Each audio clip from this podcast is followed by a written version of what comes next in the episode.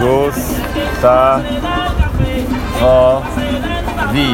Dedykowałem tę koszulę. Dziękuję bardzo. Stało się. Rosia. Jarmark dominikański.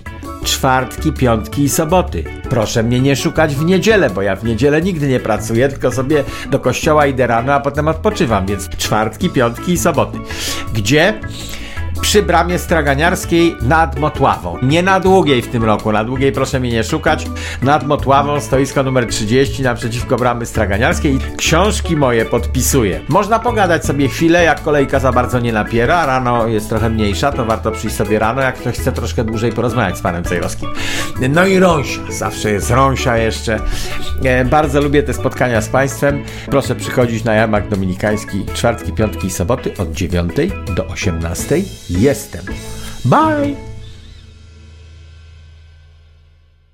No dobra, no to troszeczkę może teraz e, kultury e, popularnej. Była piosenka o Elvisie. Mm, To taki temat. E, Johnny Depp otrzymał swój pierwszy angaż po wygranym, bardzo głośnym procesie, który zresztą śledził tak naprawdę cały świat. Ma zagrać we francuskim e, filmie. Ja nie znam francuskiego, nie wiem czy dobrze to się wypowiada, ale La e, Favorite, fa- wy- m, do którego prawa wykupił Netflix, ale to, co jest chyba ważniejsze, to bardzo możliwe, że zagra też w kolejnej części Piratów z Karaibów.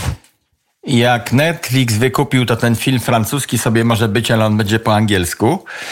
Yy, No, a dla Francuzów, z tego co pamiętam, tam jest jakaś ustawa w ogóle na ten temat, że muszą być dubbingi. Chodziło o to, że Hollywood wygrywał z Francją przez całe lata, bo Hollywood lubił filmy do oglądania. Teraz to się zmienia, ale powiedzmy, kiedy pani jeszcze nie było na świecie, to Hollywood robił fajne filmy do oglądania, a Francuzi robili takie trochę bardziej ci- ciężkie filmy. No, Mieli swoje strzały niezłe. Louis Define był popularnym filmem, no ale y, francuskie filmy były niszowe. E, I kiedy weszło amerykańskie kino do Francji ogromną falą i było popularne i Francuzi zaczęli oglądać te hollywoodzkie fajne filmy, bo im się podobało, no to wtedy gildia aktorska francuska wymusiła na którejś tam władzy, że wszystkie filmy zagraniczne muszą być dubbingowane. Chodziło o to, żeby francuski aktor miał pracę. E, Skoro nie było produkcji filmowych francuskich w kinach w takiej liczbie jak amerykańskie, to przynajmniej się załapali do dubbingów. Więc podejrzewam, że Johnny Depp będzie dubbingowany. I nie musi pani znać francuskiego. Natomiast Mhm. To y, sam możliwe, fakt, że sam dostał fakt, angaż, że- bardzo mi się podoba. Tak, no niech pani go skomentuje. Mnie się też podoba to, że on dostał angaż, chociaż nie lubię tego aktora. A ja za to lubię go bardzo, to jest jeden z moich ulubionych aktorów.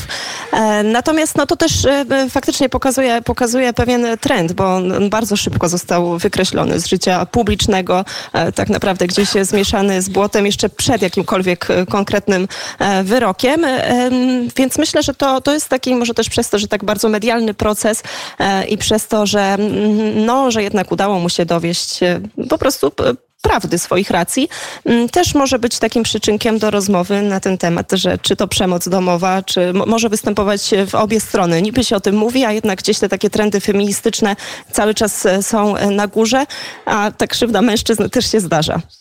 No założenie było takie, że ponieważ tu jest chłop i baba, to oczywiście na pewno kobieta była prześladowana, a ten Johnny Depp świr i ćpun i wariat i pijak i tak dalej i w związku z tym na pewno jej cały czas robił krzywdę. No, w procesie wyszło, wy, wszystkie flaki musiał wywlec, ale powiedział walczę o swoją godność, trudno, nie dostanę angażu, trudno, będę żył z tantiemów przypływających z, y, od piratów z Karaibów i innych poprzednich moich produkcji. Zaryzykował cały swój życiorys. Zaryzykował też swoją pracę, bo jakby rzeczywiście był skreślony, no to już do końca życia aktor, który miał powodzenie, chodził po czerwonych dywanach, nagle zostaje emerytem w młodym wieku.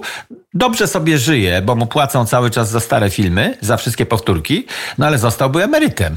Bardzo młodym emerytem. Musiał sobie by jakiejś innej roboty poszukać. To w jego sytuacji, kiedy on nic innego nie umie, to bardzo był ryzykowny wybór. Zaryzykował całe swoje życie No i dowiódł prawdy, to, to mi się podobało, no, że mężczyzna z niego wyszedł. Piraci z Karaibów, no mnie najbardziej Johnny Depp przeszkadza w tych filmach, że takie ma podmalowane oczy i taki jest świrnięty. Ja bym chciał, żeby e, e, pirat był bardziej normalny. I myślę, że piraci to byli zupełnie normalni faceci. Nawet byli tacy, byli trochę jak kibole. E, odważni i antysystemowi byli. A ten akurat z Karaibów jest odpłynięty, tak jak wszystkie inne filmy John, Johnego. Ale no, a dla mnie jest akurat takim najbardziej archetypicznym piratem, jakiego sobie można wyobrazić, ale no, to też jest takie fajne, że nie każdemu musi się podobać, podobać akurat to samo. Pani się, um, pani się zna na tak. piratach? Pani się zna na piratach? Na piratach się nie znam, ale lubię Johnego Deppa. Stworzył, stworzył skurkowany, wykrzywiony obraz pirata i teraz e, pani z nadpolskiego morza uważa, że tak wygląda pirat, bo się wdarł do zbiorowej pamięci obraz e, z pirata z Karaibów. Kompletnie nietypowego i został archetypiczny. No po prostu podaje no to... się do dymisji. To prawda, ale pani z nadpolskiego morza i myślę, że setki milionów innych kobiet e, uznały, że jednak jest fajnym piratem. Coś tam musi, musi najwidoczniej w sobie mieć, skoro, skoro jest tak e, lubianym aktorem. Kino ma być kasowe i ma być do oglądania, więc tutaj jestem trochę po pani stronie. Nieważne jaki pirat, może być kosmita, ważne, żeby był dobry film, który się fajnie ogląda, a Piratów z Karaibów, owszem, ogląda się fajnie, muzyka dobra, no jest przygoda. Gratuluję no dobrze, to co, może... Depowi, który nas nie słucha. Co pani ma jeszcze z wesołych tematów? O, z wesołych tematów e, tak naprawdę to mamy e, sporo różnych tematów, ale może e, kolejny to będzie kwestia wchodzenia antysystemowców do polskiego Sejmu. Profesor Bodnar, który zasłynął oczywiście z leczenia COVID-19 amantadyną i tutaj też przed chwilą mówiliśmy o tym, że Johnny Depp naraził, no postawił na szale, prawda, wszystko, naraził całą swoją karierę, żeby dowieść prawdy. No to cokolwiek by nie mówić, to chyba podobna historia z profesorem Bodnarem, który też na dobrą sprawę cały swój dorobek zawodowy, zawodowy postawił na szale. Mówił głośno o tym, że można amantadyną leczyć. Większość ludzi oczywiście go za to krytykowała czy wyśmiewała, ale też e, no, zdobył sobie całą rzeszę swoich sympatyków. Teraz będzie zakładał partię i wchodził do polskiego e, Sejmu. Tu nawet nie chodzi o sympatyków, tylko wyleczył ludzi, ratował od śmierci. Natomiast po stronie przeciwnej, e, w, w, tej informacji, którą przesyłaliśmy między sobą przed audycją, pojawia się profesor Adam Barczyk, który na konferencji 11 lutego przekazał e, informację taką że wśród że wyniki wskazują w sposób jednoznaczny, że ta amantandyna to jest, to tam jakieś czarodziejskie są ruchy. To krytykowali tego chłopa i tenże profesor Adam Barczyk powiedział jedno zdanie, które sobie wynotowałem. Uwaga. Powiedział, że wśród hospitalizowanych czyli osób, które trafiły do szpitala, z powodu COVID-19 nie ma żadnych różnic pomiędzy stosowaniem placebo a amantandyny. Pytanie moje jest takie. Czy rzeczywiście pan profesor Adam Barczyk wie coś o takich badaniach, w których ryzykowano życie pacjentów? Bo hospitalizowani trafiają z powodu COVID-19 do szpitala i Jednym pan doktor, profesor, przepraszam, Adam Barczyk podawał placebo, a drugim podawano amantandynę. W przypadku, kiedy pan Barczyk nie wierzy w skuteczność lekarstwa, powinien podać jakieś inne. Natomiast on dopuścił do takich badań, w których połowa pacjentów dostaje placebo, połowa pacjentów, którzy trafili do szpitala, nie leczą się w domu. Trafili do szpitala, leżą na oddziale z COVID-em. Jeszcze nie wiemy, jak ten COVID działa, bo to jest 11, z 11 lutego wypowiedź. No więc ryzykowano życiem pacjentów, podając im placebo? Czy rzeczywiście takie badania były robione? Nie sądzę. Więc pan profesor Adam Barczyk powołuje się na jakieś wyniki badań, których nie było. I potem wygłasza, że wśród hospitalizowanych z powodu COVID-19 nie zaobserwowano żadnych różnic pomiędzy stosowaniem placebo a lekarstwa o nazwie amantadyna, które to lekarstwo jest krytykowane przez pana profesora. No nie wiem, chyba, że, mówię? chyba, że ci pacjenci... Tak, tak, zrozum, na trzy, zrozumiałam. Na trzy, na trzy sposoby powiedziałem, bo to jak na, na, piśmie się widzi, to człowiek rozumie, a jak się mówi przez radio jest trudniej.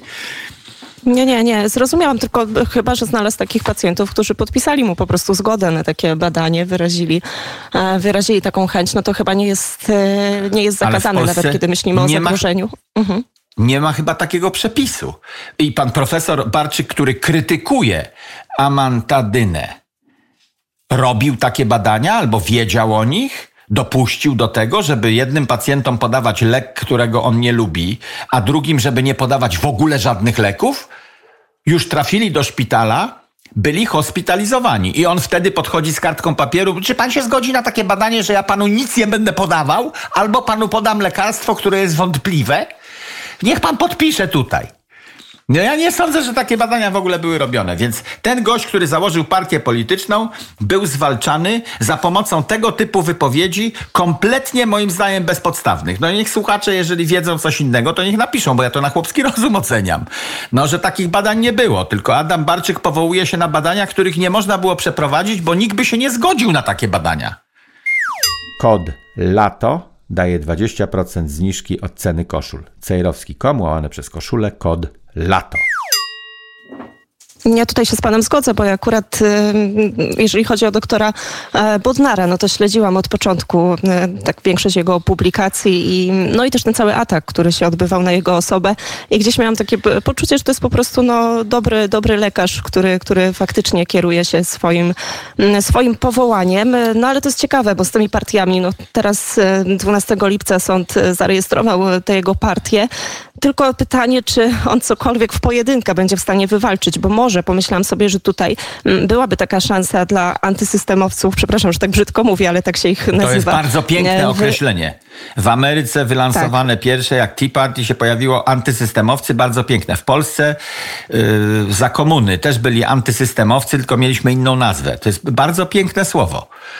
Ja no właśnie, może by się coś udało wywalczyć, gdyby gdyby to, gdyby po prostu no, dołączył do jakichś większych ugrupowań albo e, kilka takich grup i, i wtedy by wspólnym głosem, bo to często jest tak, że można do tego wspólnego worka różne te pomysły powsadzać i gdzieś z większą siłą rażenia do tego Sejmu wejść, bo tak to się często no, kończy na tym, że niewiele się uda zdziałać. No, system został tak skonstruowany przez PO i PiS i tam i SLD, żeby były listy partyjne, bo to zabezpiecza już istniejące partie przed wchodzeniem jakichś innych bytów. No Kuki spróbował to rozbić i tam udało mu się. E, bardzo yy, różnorodna koalicja ludzi, którzy nie mieli specjalnie punktów wspólnych, poza tym, że chcemy się wedrzeć do Sejmu i każdy chce coś realizować. Tam był jakiś scyzoryk, skielet, czy któryś tam taki śpiewak, e, to on chciał marihuanę zalegalizować i ktoś tam był inny i to się raz udało trochę antysystemową partią chciał, chciała być ta pierwsza partia Kukiza. Bo bardzo trudno jest w, w, inny sposób wejść do parlamentu, gdyż nie ma jednomandatowych okręgów wyborczych w Polsce, tylko są listy partyjne. No jak są listy partyjne, to system jest cementowany. Rządzi nami oligarchia kilku partii, które są duże i skonstruowały ten system. I nie można tego systemu rozwalić. Moim zdaniem bez szans. No i też pewnie nie można rozwalić, bo też konkretne grupy interesów nie chcą na to pozwolić. Jak nagle przychodzi jakaś trzecia osoba, e, która mówi, że chciałaby zrobić inaczej, ale tak naprawdę trochę ograniczyć ich prawa czy zabrać zasoby, no to jest jakby już patologiczny system z tego założenia, bo te osoby, które siedzą w tym systemie nie pozwolą nigdy tej trzeciej osobie po prostu, po prostu w to wejść. No tak jak w Ameryce, nie, nie, nie ma, cały czas jeszcze nie ma miejsca na trzecią siłę. O trzeciej sile mówi się od bardzo dawna w Ameryce, że potrzebna jest trzecia partia, która by rozbiła ten monolit, demokraci i republikanie. Większość y, republikanów i demokratów są dogadani ze sobą. Y, dziedziczą stołki latami całymi. Pierwszy wyłom w Ameryce, gdzie są okręgi jednomandatowe i każdy poseł reprezentuje swój okręg wyborczy. On deklaruje, czy jest u republikanów, czy u demokratów, ale reprezentuje swój okręg wyborczy. E, nie ma list partyjnych. Natomiast, e, co by pomogło, w Polsce również by pomogło, dlatego o tym mówię, to ograniczenie liczby kadencji posła. Gdyby on nie mógł kandydować więcej niż dwa razy. Raz był posłem, potem możesz drugi raz ewentualnie być senatorem i zezwalamy ci, żebyś dalej szedł tylko w górę na prezydenta. Natomiast jeżeli się nie wybierasz z stołka senackiego na prezydenta, to po dwóch kadencjach, niezależnie czy to były dwie kadencje posła, czy dwie senatora, czy jakieś łączone, że najpierw byłeś jednym, potem drugim, dwie kadencje. I potem wąt z powrotem do życia prywatnego. Zupełnie inny rodzaj ludzi kandydowałby na te stołki. Nie byłoby oligarchii, nie byłoby dziedziczenia stołka, że on jest zawodowym posłem. Jak ja słyszę zawodowy polityk, zawodowy poseł, to już wszystkie czerwone lampy są zapalone. Ja nie chcę, żeby naród reprezentowali zawodowi pośli. To jest oligarchia. Otóż naród ma być reprezentowany przez swoich wysłańców, a nie zawodowych posłów. Czyli to powinien być facet, który ma fabrykę piwa, wchodzi na chwilę porządzić krajem w Sejmie i potem wychodzi z powrotem do swojego życia. Ma do czego wracać. Ma w, ty, w czasie tej kadencji o co zadbać. Bo on chce poprawić na przykład system podatkowy. I potem, jak już go poprawi, to wąt z powrotem do życia, zjadaj owoce własnych ustaw. Politycy nigdy nie zjadają owoców własnych ustaw gospodarczych, na przykład, bo żaden z nich nie wraca do firmy swojej, bo nigdy jej nie miał. Więc ograniczenie liczby kadencji, jestem wielkim orędownikiem, to jest pierwszy krok, żeby coś się zmieniło, żeby inni ludzie wchodzili. Nawet przy zostawieniu list partyjnych, jeżeli są tylko dwie kadencje, to oni musieliby wymieniać kadry. No to jest wtedy szansa, żeby ktoś tam się włamał w ten system i zmienił coś na lepsze. Taka moja teza. Tak, jest to, jest to jakiś pomysł, albo też po prostu, żeby rozliczać e, posłów czy polityków no, za, za pracę konkretnie, za ilość interpelacji, ilość rozmów z mieszkańcami. E, tutaj wspomniał A to będą więcej tym, gadać. To był... To będą więcej gadać. No. Nie, nie. Jak więcej interpelacji, to będzie większy bałagan. To nie, w ogóle mi się nie podoba ten pomysł, powiem pani. Bo wtedy by oni by Mhm. wydłużali obrady, żeby tylko, żeby wygadać. Słuchaj, to ja złożę 14 interpelacji teraz o trzeciej nad ranem. I to się zatka się Sejm. Jak oni będą mieli płacone na akord. No ale tak, kiedyś się yy. tak nad tym zastanawiałam, jeżeli to mogłoby być tak, że nie wiem, ktoś na przykład pomógł 150 rolnikom podczas swojej rocznej, e, rocznej pracy e, w Sejmie. Przecież mamy systemy dzisiaj bardzo łatwo zrobić, nie wiem, jakiś system do głosowania na polityków, do oceny od 1 do 10, żeby ludzie mogli te głosy oddawać. No wszystko robimy w internecie, to jest teraz tak łatwe, tak proste, a na przykład nie mamy jakiejś takiej platformy do oceny po prostu pracy polityków. To też jest dosyć, dosyć zaskakujące, no bo wtedy opieramy się tylko tak naprawdę na tym, co mówią czy piszą media, czyli de facto na tym, co mówią sami o sobie ci politycy. A przecież ja to mogłoby pani- być dużo bardziej Mam dla Pani trochę, inny, sys- y, trochę inny pomysł. Może się Pani spodoba. Otóż y, ja uważam, że nie powinno być pensji posła ani diet poselskich płaconych z Warszawy, że wszyscy tyle samo dostają, tylko swojego posła opłaca jego okręg wyborczy. E, Czyli jeżeli on jest lepszym posłem, to je, w jego okręgu wyborczym ludzie decydują, że dostanie trochę więcej kasy za swoją robotę. E, Jak jest z biedniejszego okręgu wyborczego, no to ma mniejszą pensję. Jego okręg wyborczy mu płaci, nie Warszawka. On pracuje dla swoich ludzi, od nich dostaje pensję. O, i to jest pomysł ciekawy, ale spoglądam na zegarek 18.47, a obiecał pan e, na początku audycji, że opowiemy jeszcze o Rosji i, i kwestiach e, afrykańskich. E, To puszczę ostatnia piosenkę. Wielka, tak. To tak. puszczę piosenkę, żeby się przeciąć, bo mam taką, że facet dzwoni do babci pytać o wnuczkę. Bardzo mi się ta historia spodobała z piosenki, a rzadko teraz mam okazję puszczać tego typu piosenki. Lyle Lovett e, układa takie piosenki nieoczywiste, antysystemowe by się powiedziało. Nigdy nie wchodzi na listy przebojów, bo na przykład opowiada piosenki takie, że grube dziewczyny to... Yy, grube dziewczyny mają podgórkę. No nikt by nie zaśpiewał piosenki o grubych dziewczynach, bo to jest taki temat nieprzebojowy. A Lovett takie bierze piosenki i tutaj dzwoni do babci, pyta o wnuczkę, a babcia mówi, że ta wnuczka to coś tam. On mówi, nie, nie, nie o tę pytam, pytam o tę drugą wnuczkę. I tak se rozmawiają na temat wnuczki, a na końcu się okazuje, że zadzwonił pod zły numer. W przerwie powiem coś na boku.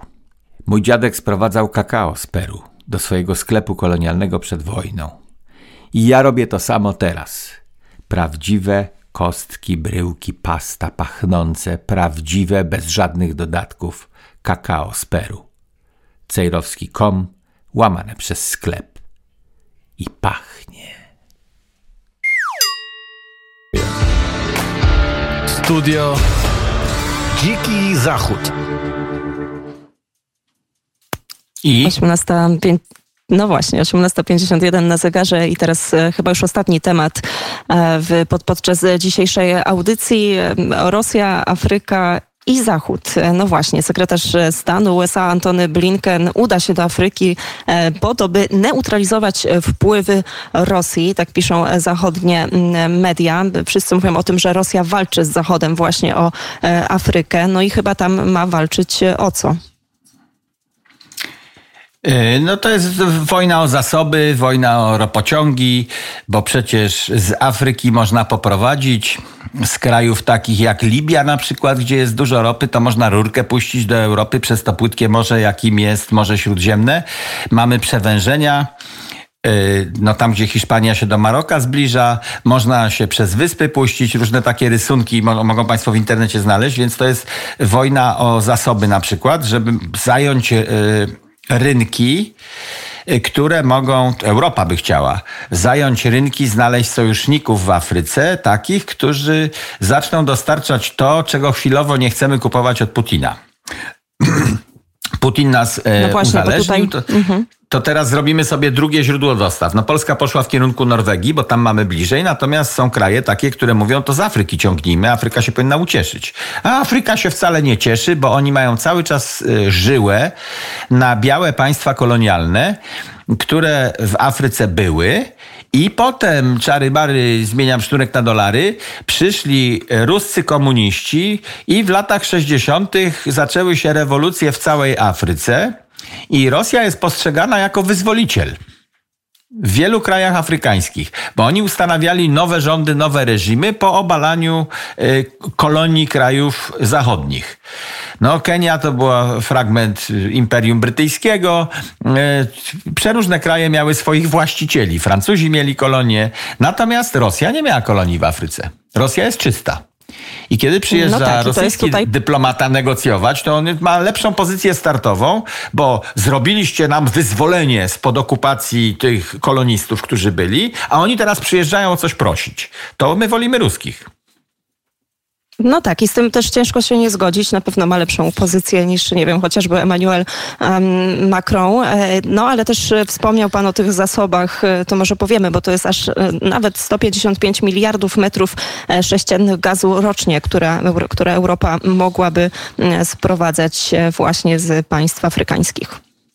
E, to niech Państwo sobie sięgną teraz taki e, do internetu i poszukają, co John Kerry mówił 20 e, lat temu, albo inni aktywiści zielonych, o tym, że gaz na planecie Ziemia i ropa się skończą za 20 lat.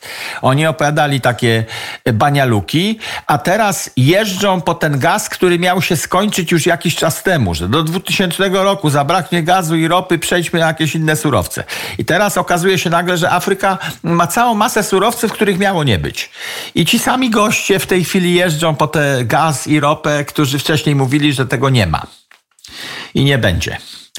Tam są jeszcze inne zasoby oczywiście w Afryce i Rosjanie patrzą nie tylko na ropę i gaz, czyli na konkurencję wobec siebie, ale patrzą też na kopaliny przeróżne, na diamenty też patrzą. Na Madagaskarze sam widziałem na własne oczy ogromne pola wykupywane przez Rosjan, oligarchów jakichś, którzy tam mieli ulubione swoje hotele. Kręciłem odcinki na Madagaskarze i w pewne rejony nie jeździłem, bo tam mówili tam pełno ruskich i tam są ich kopalnie, tam szmaragdów, diamentów, nie wiem czego. Tam nie jeździ, bo się tam nie wpuszczą. Tam Ruscy rządzą. E, no i teraz e, Siergiej Ławrow odwiedził już Egipt, Etiopię, Ugandę, Demokratyczne Kongo, ofensywa dyplomatyczna w krajach, które nie lubią białych krajów Zachodu. Rosja jest postrzegana inaczej.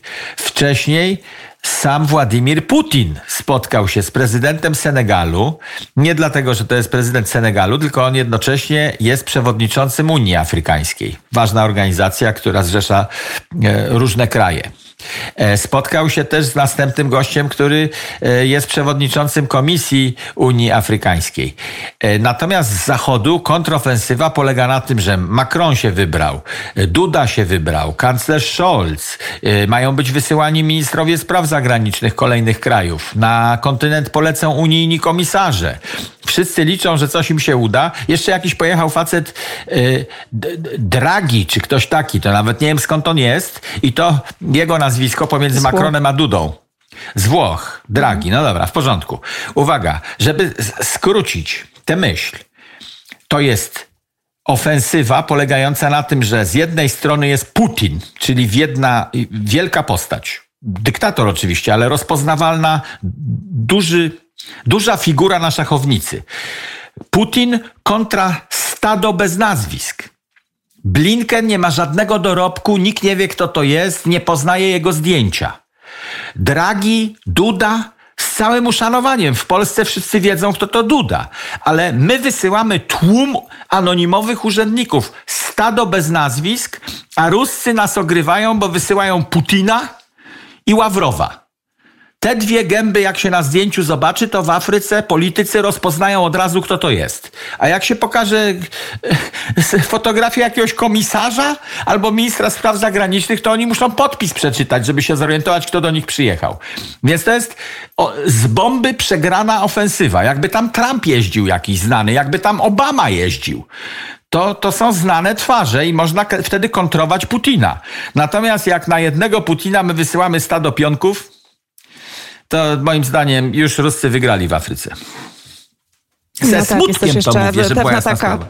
E, Też przegrana wojna informacyjna, bo przecież Ławrow e, cały czas podkreślał podczas każdej z tych wizyt i w Etiopii, i w Ugandzie, e, i w Republice Konga o tym, że ten kryzys żywnościowy, czyli że głód, który dotknie część e, państw afrykańskich, no jest spowodowany oczywiście polityką Zachodu, polityką europejską, podczas gdy my cały czas e, w Unii Europejskiej mówimy o tym, że jednak będziemy szli i w Zielony Ład i tak naprawdę w zmniejsz- w zmniejszenie produkcji żywności, bo niestety okazuje się, że ta narracja się nie zmienia.